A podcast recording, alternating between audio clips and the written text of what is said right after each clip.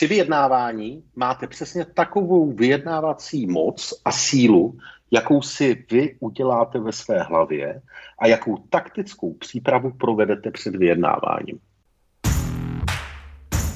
Raz, dva, raz, dva, takže ahojte, vítam Čaute. Vás pri sledovaní ďalšej, sledovaní, ja si myslím, že nás tu natáčajú.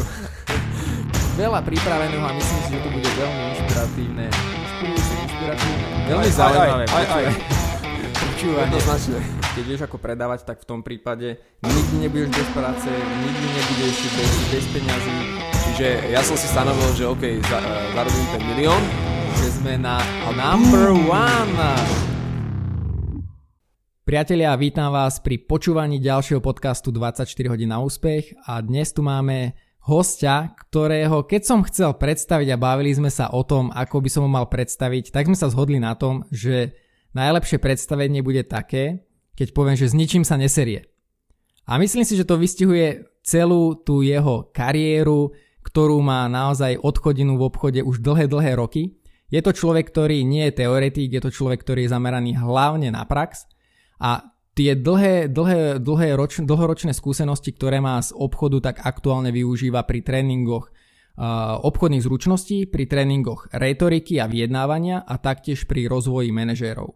Mojím dnešným hosťom je zakladateľ spoločnosti Fascinating Academy Radim Pažik. Radim, vítam vás tu u nás. Dobrý den, zdravím vás, ďakujem za pozvanie.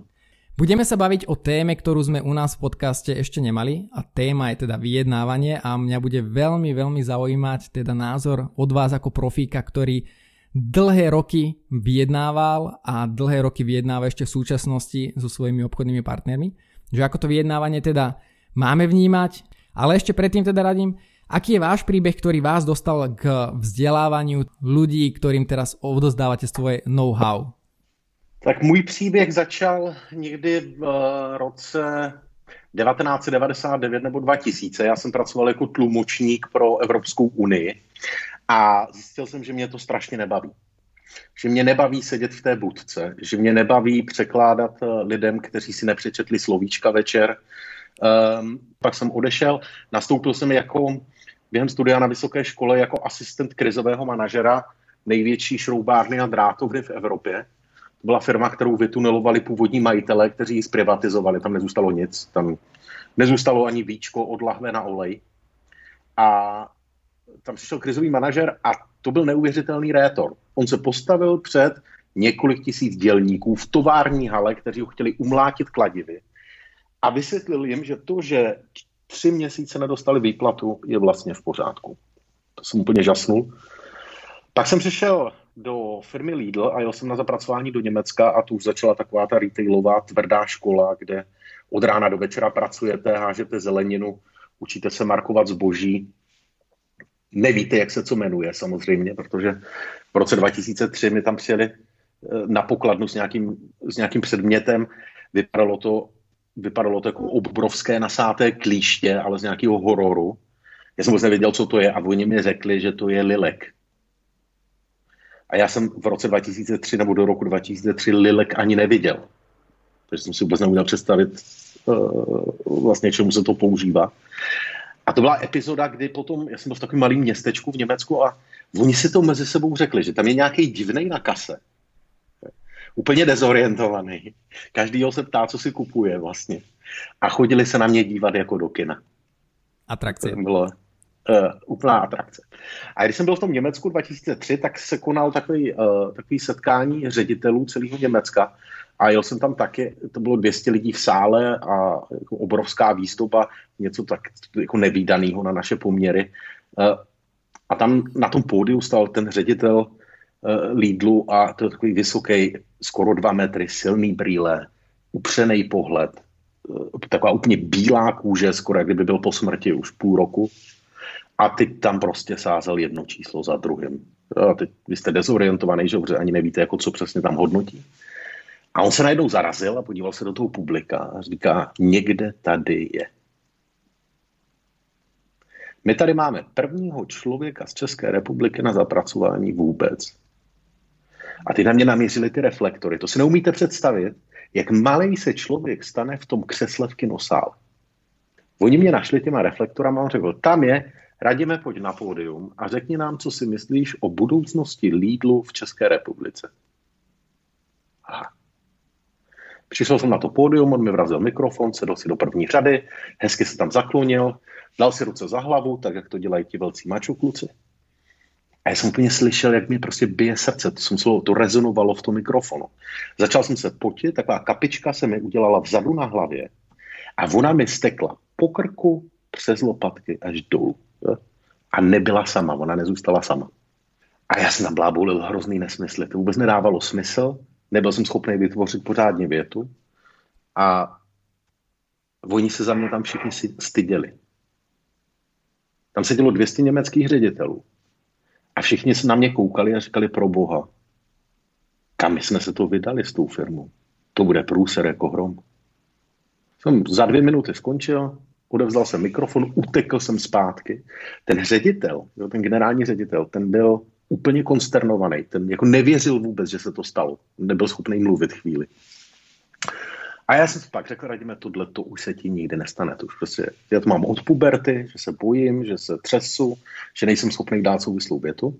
A že v tom Německu po večerech nemáte moc co dělat. Jste tam sám na hotelu, Wi-Fi nefrčí tak jako dneska, to byl rok dva tisíce tři. Takže jsem začal objíždět všechny možné kurzy rétoriky a prezentování. V Německu, ve Švýcarsku, pak v Polsku, ve Velké Británii. A postupně jsem začal zjišťovat, že se tam učí samý blbosti. Jsem vždycky tam něco naučil, tak jsem s tím šel do akce a strašně jsem narazil. A pak jsem vyvinul metodu, že jsem vlastně ty techniky testoval naživo.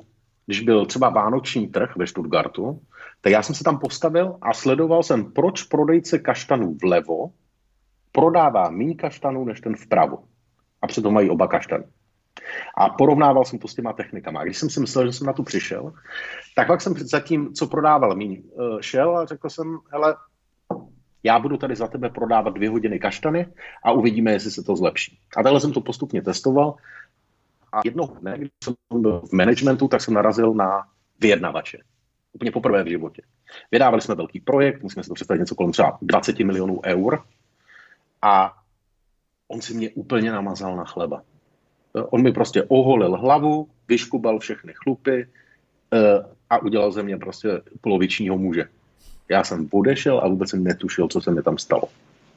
A říkal jsem, hele, to nejde. Jako, teď já, jsem měl, já jsem byl super připravený na to. Teď já jsem znal všechno, smlouvu jsem věděl, body jsem věděl. Argumentů sedmnáct tisíc. A teď prostě nevím, jestli mám dobrou dohodu. Pak jsem si to zdůvodnil, že on byl zlej. Samozřejmě byl zlej na mě. To bylo jako první. To druhý bylo, ta dohoda je dobrá. On byl zlej a dobrý, takže jako já jsem obstál vlastně. A takhle jsem to interně prodal. Já jsem, to byla blbost. Já jsem byl jenom špatně přepravený. A v tu chvíli jsem říkal, podobně jako u toho mluvení, že jak to, že neumím vyjednávat. A to bylo poprvé, kdy jsem narazil na trénink vyjednávání. Trénink podle modelu americké F B I, kde jsme strávili několik dní velmi intenzivního tréninku a učili jsme se prostě například, že argumenty nefungují. Například, že devadesát procent přípravy musí být taktika, ne obsah.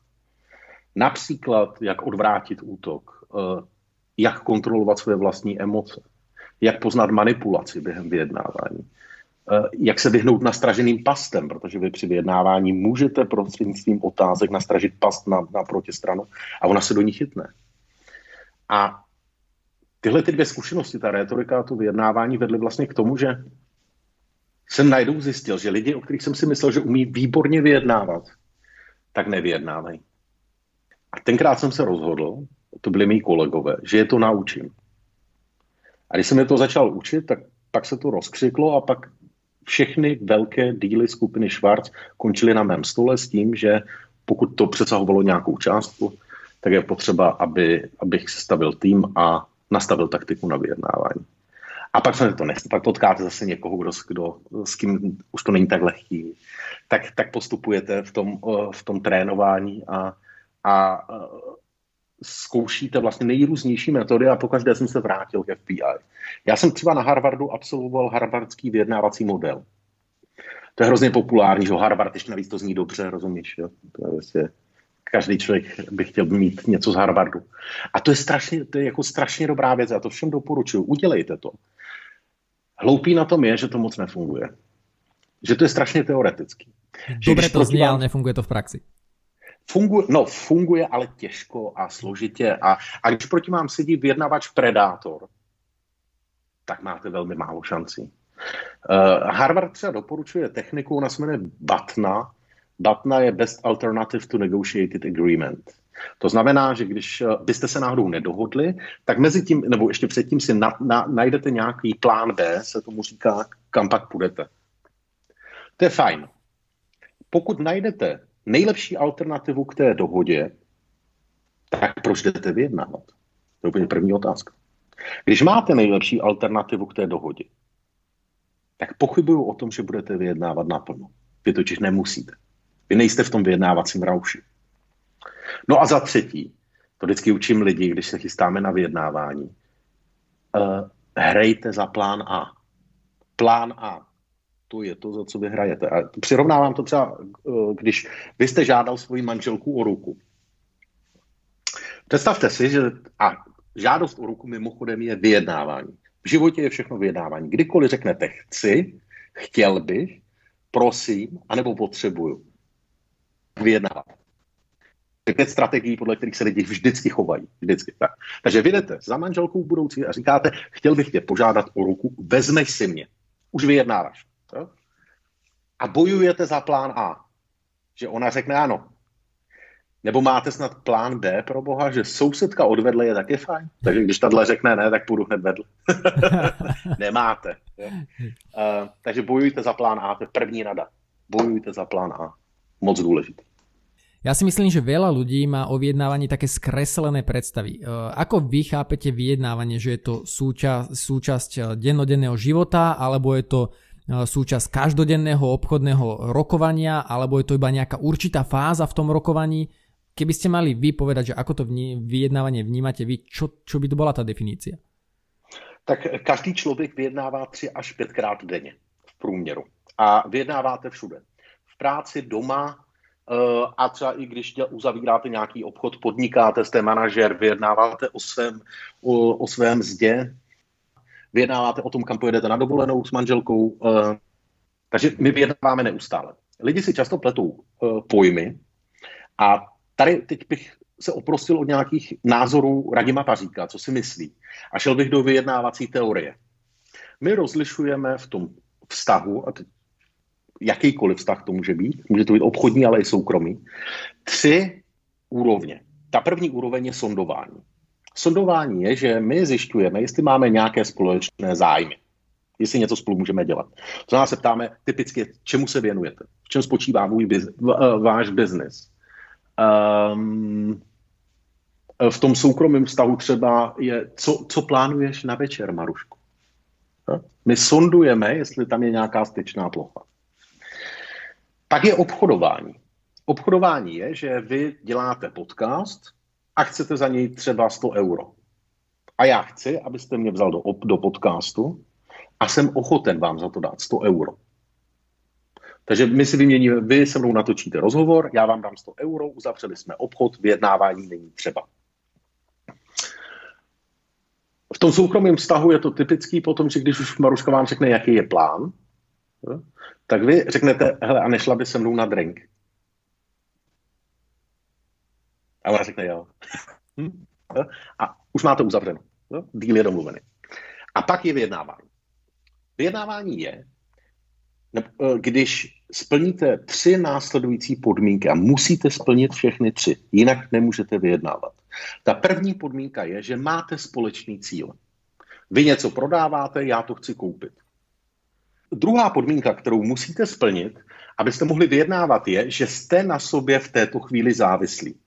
To znamená, vy podcast o vyjednávání podle modelu F B I nenatočíte beze mě a já ho nedostanu mezi slovenské posluchače bez vás. My se navzájem potřebujeme a jsme na sobě závislí. To se samozřejmě může v čase změnit. A ta třetí podmínka, aby jsme mohli vyjednávat, je, že máme konflikt.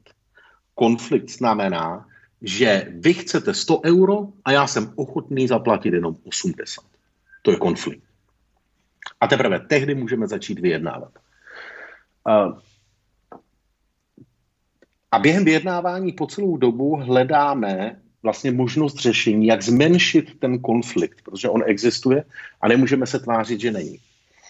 Když nenajdeme to řešení a nezmenšíme ten konflikt, tak se nedohodneme. Lidi říkají, já jsem mu zavolal, něco jsem mu nabídl a on mě odmítl. A to jste nevyjednávali, protože vás pravděpodobně nepotřeboval. Když nemáte společný cíl, tak o čem byste vyjednávali? Když na sobě nejste závislí, to znamená, máte alternativy, je tam dalších dvacet pět lidí, kteří stojí v řadě a chtějí s váma, Jarou, udělat rozhovor na téma vyjednávání podle F B I. Tak, mě nepotřebujete, vy se mnou nemusíte vyjednávat. A to třetí potom je, když nemáme konflikt, tak o čem bychom zase vyjednávali? To je nesmysl. Když ne, já chci zaplatit sto, vy, vy to chcete za sto, tak vyjednávání nedá smysl. Nedává smysl. Když splníme tyhle tři podmínky, tak nastává, tak je možnost vyjednávat. Vyjednávání začíná ve chvíli, a to většina obchodníků neumí odlišit, když někdo položí první požadavek na stůl. Řekne, my chceme, my potřebujeme, my bychom si přáli. Jakmile položí první požadavek na stůl, přestali jste obchodovat a začali jste vyjednávat. Protože v tu chvíli vlastně vzniká konflikt. Málo kdy se stane, že vám někdo nabídne něco, na co hned kývnete a ještě z toho máte radost. Když jdete kupovat auto, tak vyjednáváte o ceně. Když uh, vybíráte dovolenou, tak vyjednáváte, jestli budete moct chodit surfovat aspoň každý druhý den. Když um, plánujete večeři a má přijet vaše tchýně, tak vyjednáváte, jak dlouho zůstane, když to nemůžete odvrátit. Vy ste tam povedali niekoľko zaujímavých informácií, pretože ja si myslím, že veľa obchodníkov sa vrhá do vyjednávania a možno si neuvedomovali aj tie tri body, ktoré ste spomenuli. A pretože keď sú tí nákupcovia v pozícii, že majú veľa ľudí na výber, veľa dodávateľov, tak ako keby niekedy strácame pôdu pod nohami, že my nemáme na základe čoho začať vôbec vyjednávať. Že není na nás ten človek závislý a tým pádom... Viac menej je, je zbytočné sa do nejakého vyjednávania púšťať, lebo to je odsúdené na zánik hneď od začiatku. To, to je omyl. To často lidi říkají. Oni říkají, my nemáme žádnou vyjednávací sílu, protože proti nám sedí velká firma a má alternativy. Pokud s váma někdo sedí u stolu a vyjednává, tak vás potřebuje. Kdyby vás nepotřeboval, tak s váma vyjednávat nebude. Protože vy byste také nevyjednávali s někým, koho vůbec nepotřebujete. Mluvím o tom, když už jste u toho stolu, ne když se dělá výběrové řízení a máte poslat jenom cenu. To, je, to, to totiž vyjednávání není. Nepleťme si výběrové řízení o ceně a vyjednávání. Při vyjednávání máte přesně takovou vyjednávací moc a sílu, jakou si vy uděláte ve své hlavě a jakou taktickou přípravu provedete před vyjednáváním. Když jdete do vyjednávání a váš, váš jediný požadavek je, že chcete zvýšit cenu o deset procent, tak nemáte vlastně šanci. Vaše vyjednávací síla je nula. Když postupujete správně takticky a od začátku sedíte, my tomu říkáme odborně ve vyjednávání driver seat, to znamená, vy držíte ten volant vlastně toho vyjednávání. Vy posíláte proti straně agendu, určujete čas na jednotlivé body, vyhazujete první kotvu, uh, určujete program, dáváte proti straně domácí úkoly, uh, vyhazujete během vyjednávání druhou kotvu uh, a máte nachystaných třicet až čtyřicet požadavků. Od těch nejdůležitějších až, až po ty úplně absurdní, který můžete obětovat kdykoliv. Abyste je měli za co vyměnit, tak máte obrovskou vyjednávací sílu a moc. A je jedno, jestli proti vám sedí živnostník anebo monopol. Do akej miery si myslíte, že je dôležitejšie zamerať sa pri vyjednávaní na rozvoj zručností a do akej miery hrá ten mindset obchodníka alebo nákupcu tú, tú dôležitosť? Že je, dá sa vôbec povedať, že čo z tohto je dôležité alebo to má rovnakú váhu? Uh, Tak ono, je to o nastavení v hlavě. Profesionální vyjednavači jsou neustále ve vyjednávací náladě. a jsou připraveni kdykoliv, kdekoliv vyjednávat a mají rádi konflikt.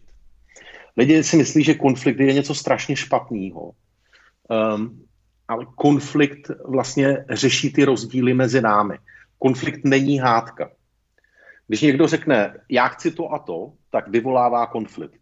konflikt. Když řekne vaše manželka, já chci jet nakupovat do Prahy a vy už úplně počítáte ty hodiny na cestě, jo? Teď ještě problémy na dálnicích, zajistit covid test, jenom protože teď chce nějakou hloupou kabelku Louis Vuitton a už máte konflikt. Mm-hmm. A lidi, kteří se bojí nebo nechtějí pracovat s tím konfliktem, tak to nechají vyset ve vzduchu a myslí si třeba, že to vysedí. Ono se tomu říká, ve vyjednávací teorii se tomu říká elephant in the room, a slon v místnosti. Všichni vědí, že tam něco je, že tam je problém a předstírají, že není. Mm-hmm. Takže to nastavení v hlavě je extrémně důležitá věc. Vy musíte chtít, ono to není lehký. Není to lehký. Na začátku, ty první týdny, než se dostanete do, to, do, to, do té vyjednávací nálavy automaticky, tak je to vlastně, že vy musíte vykračovat ze své komfortní zóny. A když máte vyjednávací mindset, tak potom se to naučíte strašně rychle. Vyjednavače připravíme za dva dny. Dva dny tréninku. Když má mindset, za dva dny vyjednává líp, než kdokoliv mezi Bratislavou a Košicemi. OK, a teraz keď si poslucháči hovoria otázku, že a teda čo by som mohol začať robiť preto, aby som ten svoj mindset nastavil týmto smerom, ktorý popisujete, že máte nejaké odporúčania, ako to preniesť do tej praxe? Hmm. Uh, ja dám príklad. Predstavte si, že vy přijdete unavený z práce domů a vaše manželka vám řekne, že koupila lístky do divadla a vám se tam fakt jako nechce, protože uh, to je takový, takový romantický labutí jezero, uh, ještě propojený s baletem. Ona koupila první řadu, takže vy budete přesně v úrovni pasu těch kluků v těch elastákách, kteří tam se váma budou poskakovat. To? Nechce se vám prostě. Tak. Teď máte možnost. Otevřete konflikt, anebo ustoupíte, vyklidíte pole, to je strategie, to je takzvaná strategie ústupu, a kývnete na to, že jdete na ten, na ten, na, do toho divadla, na ten balet. Tak. A sedíte tam tři hodiny. Zkuste si sám sebe představit, jaký výraz v obličeji budete ty tři hodiny mít. Přijdete domů a už to ve vás vře. V každém. Už to ve vás vře. A manželka řekne, hele, proč jsi nedal boty do té, do, do té správné přihrádky v vodníku? A dojde k explozi. Tak. Protože jste přešli ten konflikt. Když máte vyjednávací náladu a máte ten správný mindset, tak můžete začít s manželkou vyjednávat minimálně o tom, co se stane po tom divadle. A nebo o tom, že ať vezme někoho jiného a vy mezi tím něco nachystáte, nebo připravíte, nebo a tak dále. Dalo by sa v tom prípade definovať, že, že čo by malo byť výsledkom vyjednávania? Že či to má byť nejaký kompromis, alebo bojovať o víťazstvo, alebo, alebo niečo iné? Lebo často, často si myslím, že ľudia pod vyjednávaním si predstavia to, že OK, začneme na sto eurách, sto euro je moja cena, nadsadím to na sto päťdesiat, lebo viem, že ma bude druhá strana tlačiť smerom nadol. A také isté očakávania má vlastne aj druhá strana, ktorá dá ten požiadavok strašne nízko, ako keby hľadáme zlatú strednú cestu. Čiže dá sa vôbec zadefinovať, čo by malo byť ideálnym výstupom toho vyjednávania alebo dobrého výsledku vyjednávania? No, já bych začal zrovna u té ceny, to je dobrý, protože pokud tam jdete jenom s tímhle, že vyjednáváte o ceně, tak samozřejmě to není vyjednávání, to je turecký bazar a dopředu oba víte, že se potkáte na deväťdesiatštyri euro. Vy když, vy když se chystáte na vyjednávání, tak musíte mít zásobu taktik a musíte mít to nastavení o vyjednávání, jinak prostě jste odsouzený k neúspěchu. Vyjednávání je, kromě toho, že používáte taktiky, tak, že máte požadavky, se kterými se dá obchodovat. Kompromis je někde uprostřed. Kompromis je přesně na půl cesty mezi tím, co chcete, a mezi tím, co nechcete. Kompromis je na půl cesty mezi tím, co potřebujete a tím, co nepotřebujete. Kompromis je na půl cesty mezi tím, o čem říkáte, že to je dobrý výsledek a mezi tím, co je špatný výsledek. Kompromis neuspokojí nikoho. Kompromis je, jako kdybyste třeba doma s manželkou měli spor o to, na jaký film se budete dívat. Jo? Ona se chce dívat na romantický seriál, díl tisíc čtyři sta dvacet sedm, a, a vy se chcete dívat na fotbal. Tak, obojí začíná ve stejnou dobu. Kompromis je, že manželka se bude dívat na půlku seriálu a pak to v půlce překpnete a vy se podíváte na druhou půlku fotbalu. To je kompromis. OK. Kompromis je jed, je to nebezpečná věc. Kompromis, žád, že, v, třeba v tom anglofonním světě, obzvlášť ve Spojených státech, je kompromis ve vyjednávání je urážka. Existují jazyky, ve kterých kompromis znamená porážku. Například v japonštině je pro porážku, úplnou porážku, fatální, a kompromis stejný znak. Vy když někomu nabídnete kompromis, třeba ve Spojených státech, anebo třeba v Japonsku, v Koreji, to je typický i v Číně, tak je to urážka. Protože po něm chcete, aby složil zbraně, aby se vám vzdal. Kompromis je nejhorší možná strategie, která k ničemu nevede. Vy ve vyjednávání, aby jsme si to představili, my rozlišujeme pět základních strategií. A vždycky každý, i když vyjednávat neumí, si nějakou z těch strategií zvolí. Ta první strategie, kterou můžete zvolit, je ústup. To znamená, vy manželce kývnete na to, že s ní půjdete do divadla, nic za to nechcete a jste pak naštvaný. Ústup může být i strategická volba. Například často se to dělá v automobilovém průmyslu. Vy jste dodavatel a nákupčí automobilky vás dotlačí k ceně, která je pod vašimi náklady. Vy ale víte, že budou ten model vylepšovat za další dva roky a při tom vylepšování ty peníze doženete. Takže strategicky ustoupíte, dáte mu tu cenu, kterou chce a víte, že se vám to v budoucnu vrátí. Je to typická strategie.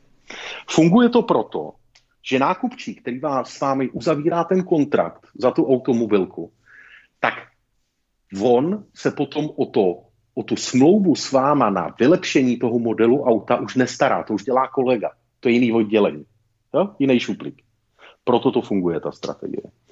Oproti tomu, když máme tuhle strategii ústupu, tak na úplně opačném pólu je takzvaná kompetitivní strategie. To znamená, že máte extrémní požadavky, chcete, požadujete a v podstatě jako nejdete naproti tomu, tomu, uh, tomu svému protižku.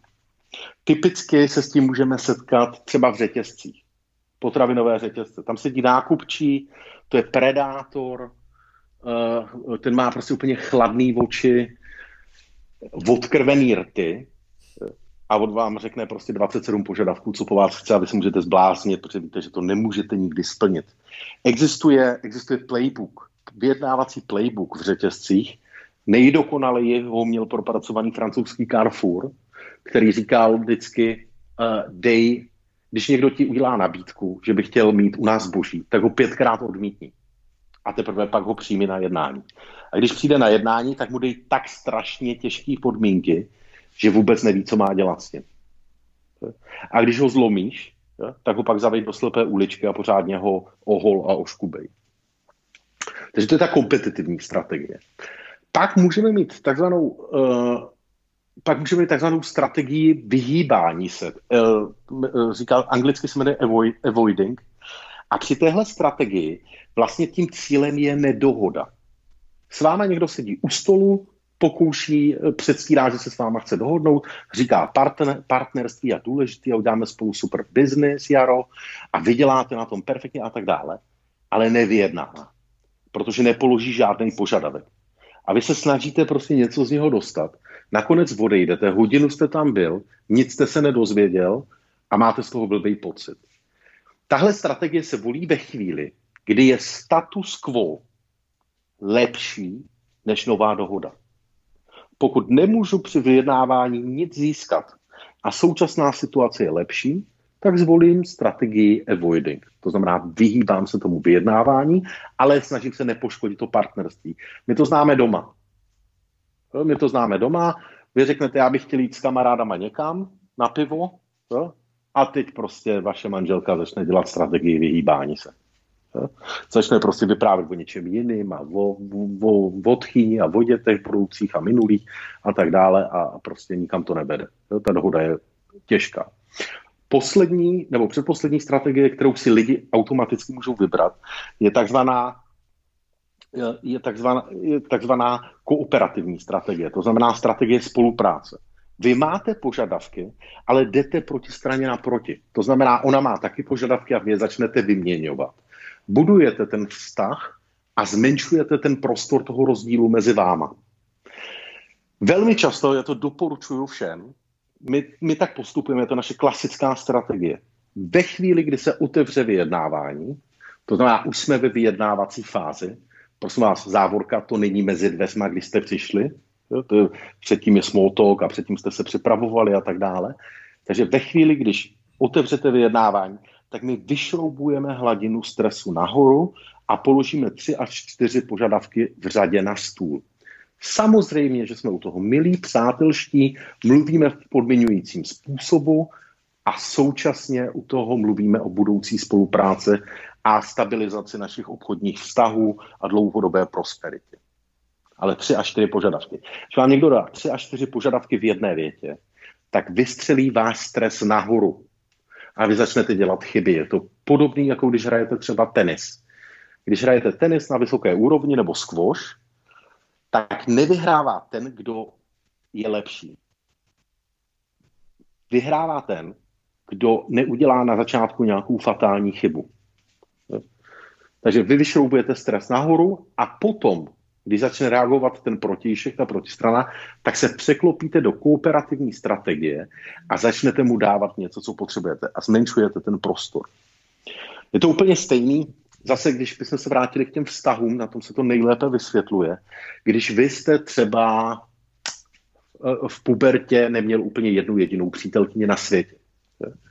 A teď je otázka, ze které jste měl větší radost.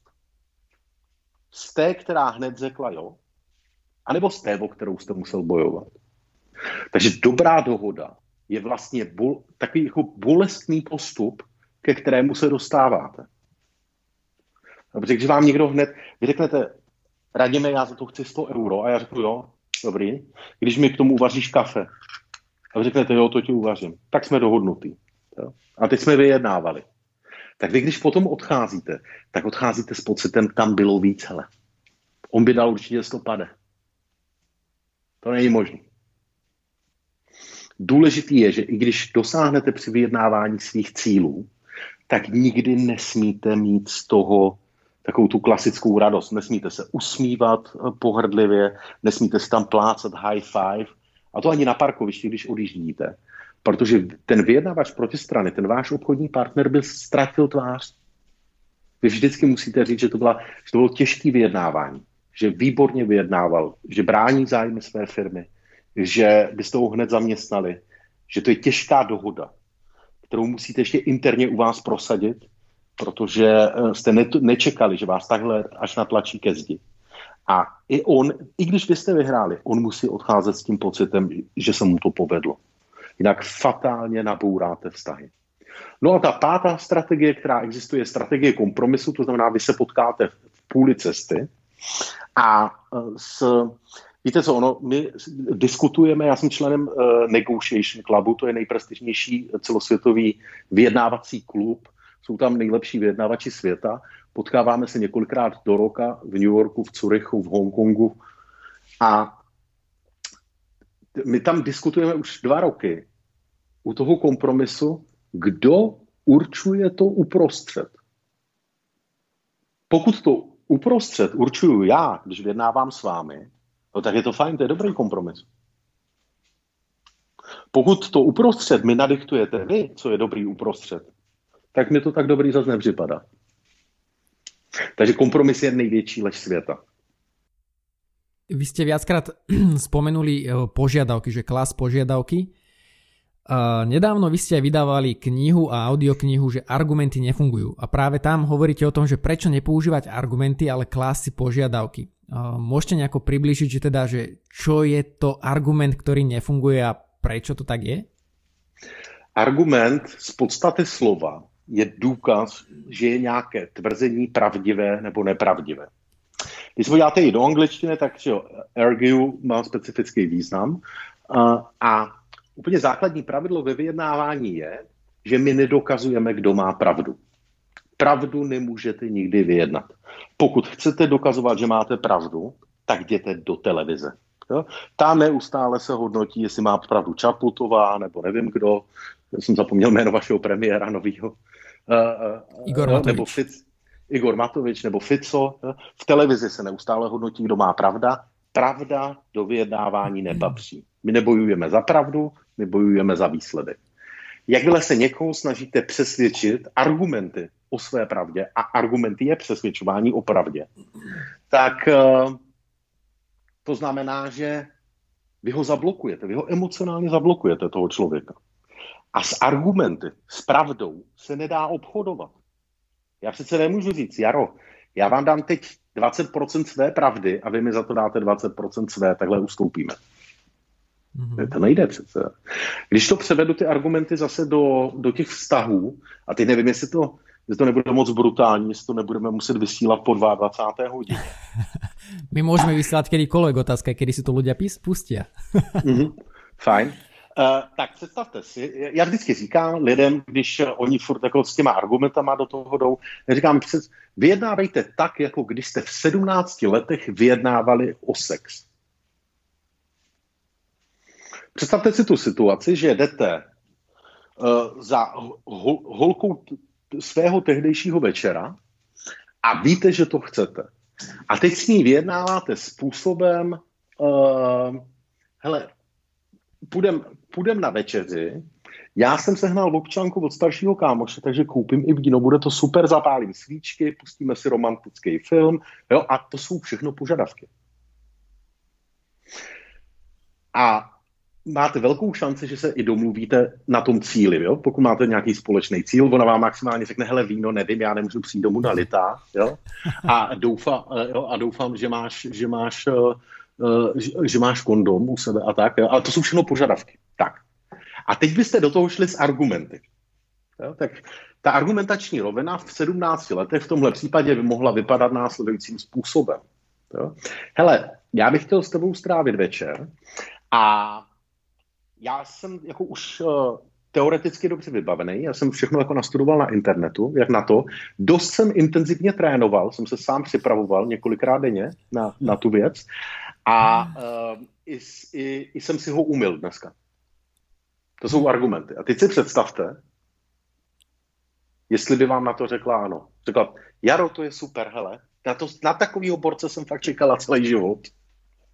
Jsem hrozně rád, že přišel. Že argument je niečo ako, že kladiem informácie, na základe ktorých chcem niekoho presvedčiť? Tak to mám vnímať argument? Áno. OK. Tak, zatímco požadavky. Požadavky je něco, co můžete vyměnit. Vy, a my vždycky rozlišujeme ve vyjednávání tři druhy požadavků a děláme to, děláme to v přípravě. Na každé vyjednávání si musíte nachystat třicet až čtyřicet požadavků. A ano, slyšíte dobře, třicet až čtyřicet požadavků. To je dost. Ty, pož- ty požadavky musíte rozdělit podle toho, jakou mají důležitost. Vy máte třeba tři důležitý vaše, to je zvýšit cenu, zkrátit splatnost a zvětšit objem dodávek. To jsou vaše důležitý požadavky. A ty potřebujete nutně. Ty musíte vyjednat. Pak tam dáte oranžové požadavky. E, to jsou ty, které byste rádi měli, ale můžete je draze zobchodovat. To, to může být třeba, že ta firma vám povolí, často velké firmy zakazují, abyste říkal, že jim dodáváte. No, nesmíte to zveřejňovat. A, a, oni vám, a bylo by dobré, kdyby vám to povolili, abyste to mohli používat jako referenci. A pak máte zelené požadavky, které můžete kdykoliv obětovat a nepotřebujete je. A to může být cokoliv. To může být, že uh, budete mít u protistrany kontaktní osobu, uh, která mluví uh, košickým nářečím. Nebo že uh, dostanete ke slůvě láhev šampaňského. Může to být ale třeba i, že se chcete podívat, jak uskladňují vaše zboží a jestli je v pořádku. Nebo, jestli, nebo chcete vědět, jestli smlouva, kterou jste uzavřeli, je archivovaná podle G D P R. Samozřejmě nepotřebujete vědět, ale tenhle požadavek můžete použít. A vy ho můžete vyměnit za něco.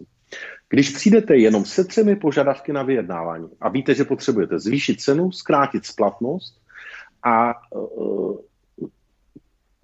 tak, tak vlastně vy nemáte nic, co byste mohli obětovat. Vy, vy hrajete vabank. Vy hrajete vabank. A zkušený vyjednavač na druhé straně vás okamžitě zatlačí do kouta.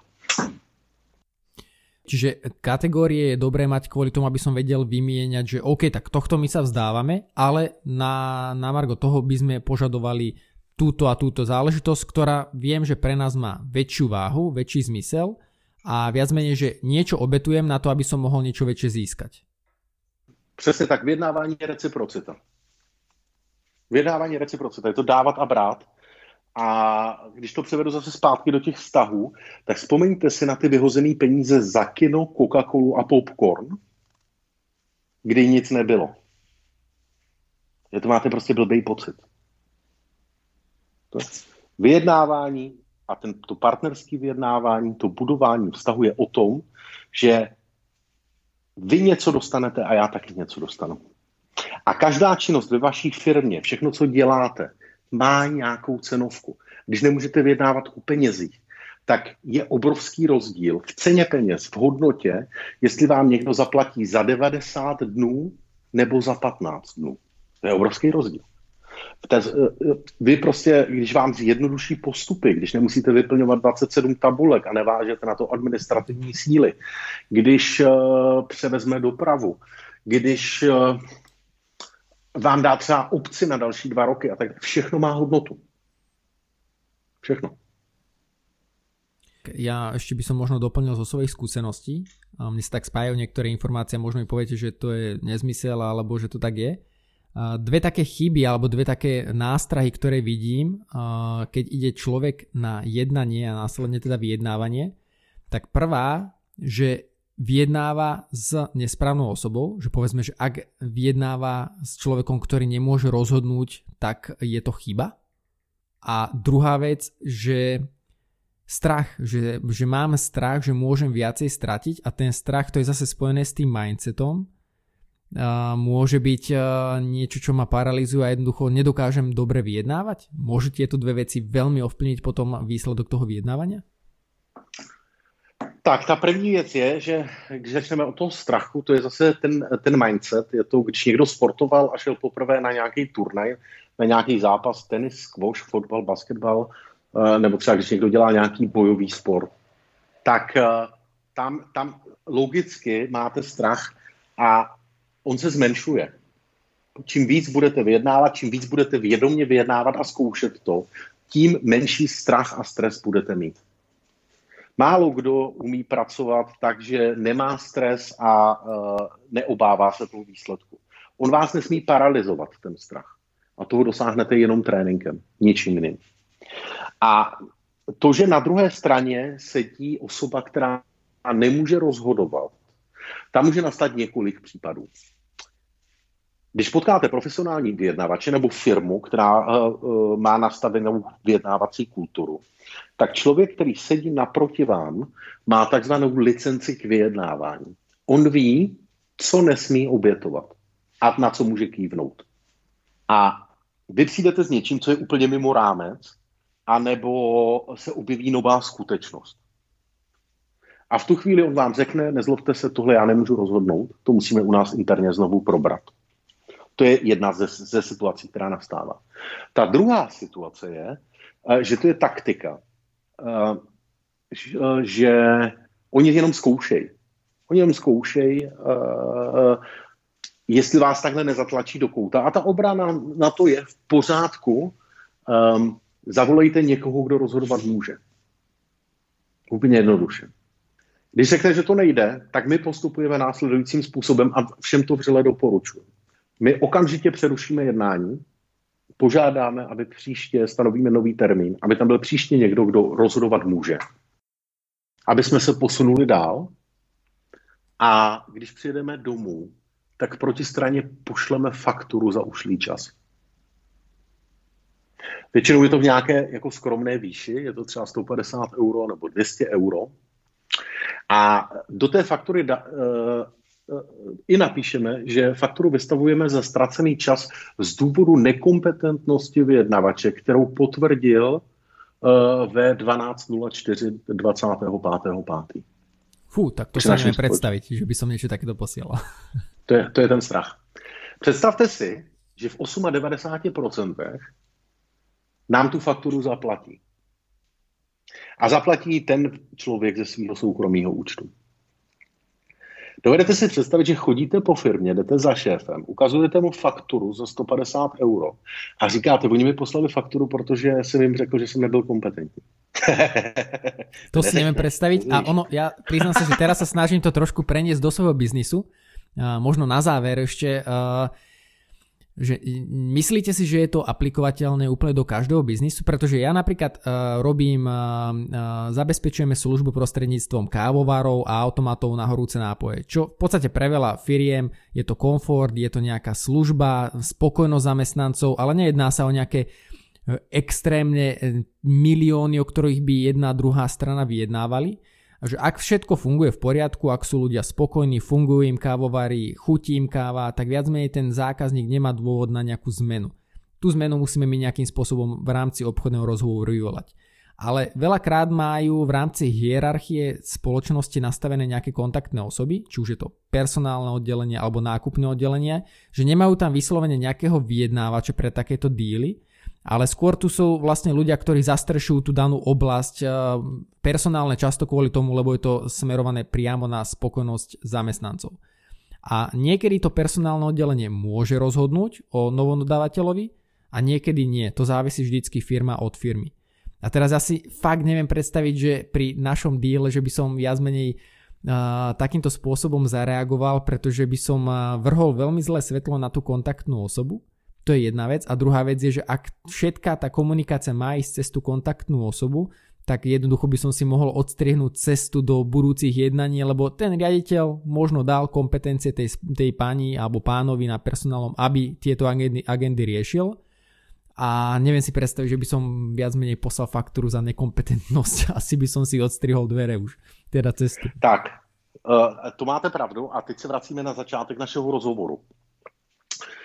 Lidé směšují sondování, obchodování a vyjednávání.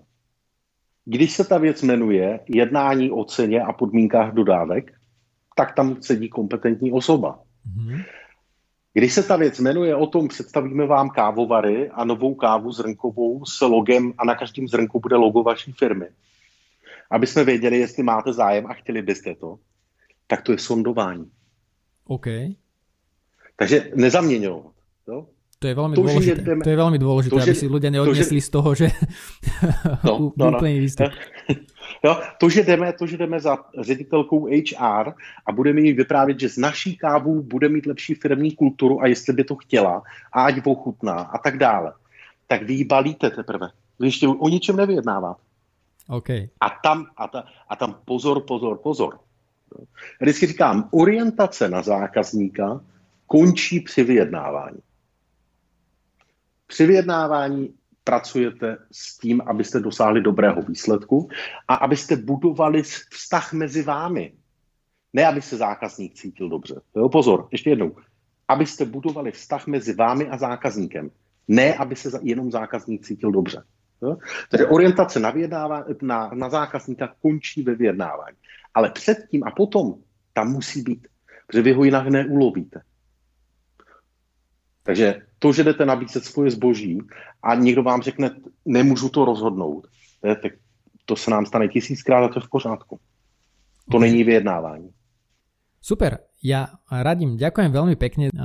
Je vidieť, že z vás hovoria skúsenosti a v prípade, že ľudí téma vyjednávania, našich poslucháčov, ak téma vyjednávania zaujala natoľko, že by sa ich chceli venovať viacej a viac dohĺbky a viacej informácií, kde môžu tieto informácie od vás načerpať, kde vás ľudia nájdú a ako sa k týmto informáciám môžu dostať? My máme samozřejmě webové stránky Fascinating Academy. máte všechny informace, které potřebujete. Pokud se chcete vzdělávat a jste takový samovzdělávači, vydali jsme knihu, je natočená i jako audiokniha, můžete ji výborně poslouchat v autě. Jsou tam nejdůležitější strategie a taktiky. A to jenom takové, které i bez trenéra, bez dohledu, beze mě můžete sami začít používat hned druhý den. Takže vy, když pojedete autem z Bratislavy do Košic, tak za tu dobu si tu knihu poslechnete a už ji můžete večer při prvním jednání zkusit. A budete dosahovat lepších výsledků mnohem rychleji. Chystáme e-learning pro lidi, kteří nemůžou přijet za náma do Prahy, anebo prostě firma jim nezaplatí nic takového, kde budete koukat na, na teorii, já tam vysvětluju teorii, pak vysvětluju, jak to funguje, pak vám dávám úkoly, abyste to zkoušeli pod časovým tlakem, pak ukazuju na figurantce, jak to vyjednávání funguje, je to velmi autentická figurantka, není to sehraná scénka, my jsme nevystřihli ani jednu vteřinu, takže tam jsou i všechno, i třeba co se nepovede, je tam vidět krásně a vysvětlujeme, proč se to nepovedlo v té chvíli.